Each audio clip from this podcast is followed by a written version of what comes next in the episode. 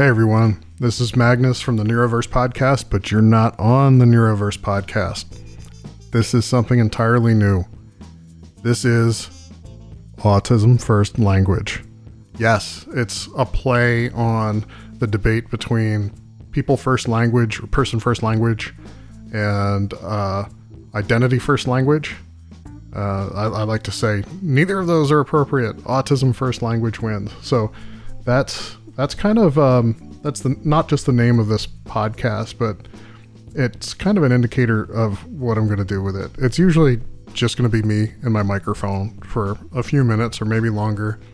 Sometimes I might bring a friend, but it's just going to be more conversational, not really an interview, and just sharing hot takes um, and rants and potentially the occasional bit of enlightenment about subjects that are important to the autistic community or maybe just to me. I don't know. You tell me. So, today, this time, I thought I'd take on uh, something that is a really subtle play of language, but I think it's really important to distinguish when we talk about um, autism politics and and you know who who's got what ideas. And you might hear me use two different terms: uh, the autism community and the autistic community.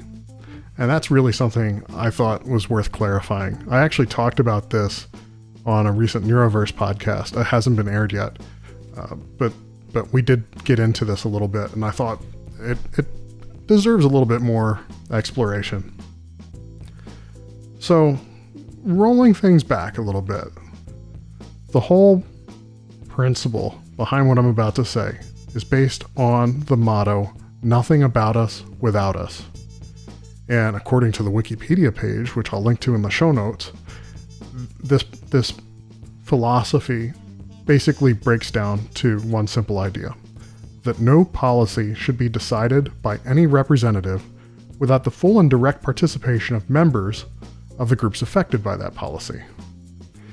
If you're an American and you know, you know, US history, we it was drilled into our heads that one of the things that led to the American Revolution against Britain was the motto no taxation without representation.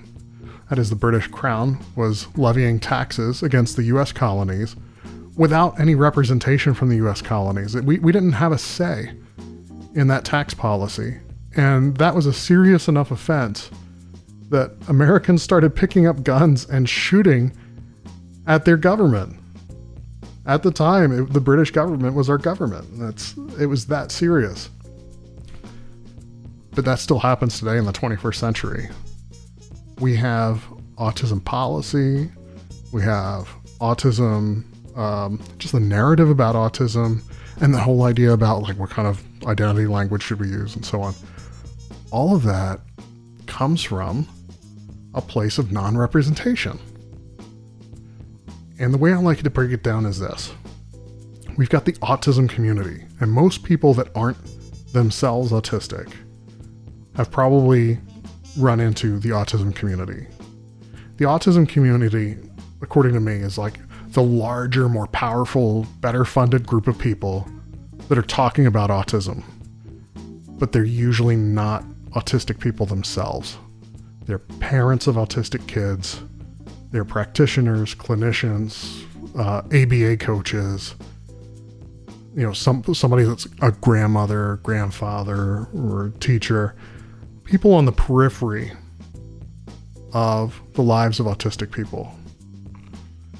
And they're most often the ones with the loudest voices, the most money, the most power, the most influence when it comes to deciding what the narrative is about autism and what the public policy is going to be about autism. Do autistic children have to undergo ABA? we'll get into ABA in another rant on another day. Is prone restraint okay for autistic students? Like that kind of thing. And the kind of people making those decisions usually aren't autistic people themselves. So I like to call them, and they, they call themselves the autism community. Something that isn't really well accepted yet And I want to put this out there and I want to see if other autistic people uh, feel this and want to embrace this. I like to say the autistic community is a much smaller community because it's not primarily those folks on the periphery. It's the first person voices. It's actually autistic people talking about autism. What are our needs, our ambitions? What do we want for ourselves in our futures and people like us? And a lot of us are parents of autistic kids ourselves, but we're coming from that place of having walked the walk ourselves, knowing what challenges lie ahead, and wanting to set up a better society for our children to have it better than we did. So, really, that's what it boils down to. The autism community, a bunch of non autistic people with a few autistic exceptions in their community, but it's usually people that amplify the voices of non autistic people. And then the autistic community is autistic people talking about ourselves, building our own culture. And we have a few non autistic voices in our community that amplify autistic voices. And I love them, they're great. So let me have it. Tell me what you think. You can hit me up on Twitter at Magnus919. I'll put it in the show notes.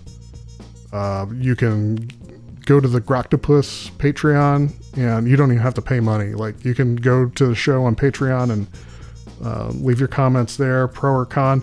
I'm mostly interested in hearing from autistic people. Frankly, we've heard enough from non autistic people trying to talk about us and what we need and what our agenda should be. So uh, you can have an opinion, but I kind of don't care. Sorry, not sorry. Until next time, stay autistic.